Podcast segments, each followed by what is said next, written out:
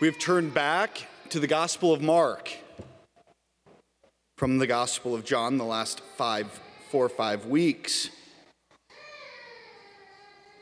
I think it's clear in the Gospel today what Jesus is doing, what he's saying to us. The external. The external has to be done for a greater purpose.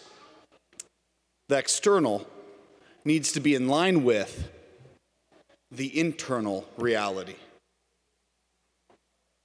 Right? The law. The Jews are getting all hung up on the purification law. There are several laws in Judaism from the book of Moses, Deuteronomy, all that good stuff. But obviously, Jesus is correcting them and saying, What you have done with these laws is you've missed the whole point. That the law is meant to keep holy and to protect that which is sacred. That the law only makes sense, rules, guidelines only make sense to protect that which we hold dear. That they're absolutely necessary, but they can become too much, right? That the external, washing hands, is not enough. It's not enough for what Jesus Christ demands, what he begs of his followers. And so, as followers of Jesus, it's important to remember that it's about the transformation of our inner life through faith, through grace. That Jesus Christ, the very reason he came among us, was to transform us, to recreate us from the inside, to make us new. To make us new. Right? He transforms us by his example. Him being a good example and a perfect model of faith. How we come to the Father. But he does more than that as well, right? It's through grace. The Holy Spirit, starting at baptism, transforming our hearts little by little to become more like God. That is the story of the Christian life, right? Grace is found, grace is in the sacraments, the church,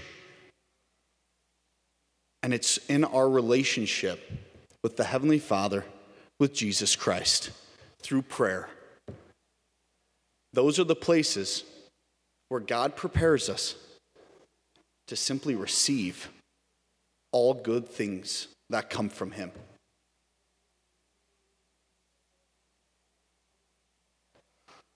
I think, just to end, to wrap up, if we heard this homily with the list of sins at the end, the evil that originates from within. If we have heard this as I'm a problem and I need to fix myself, I have issues. I don't have my stuff together.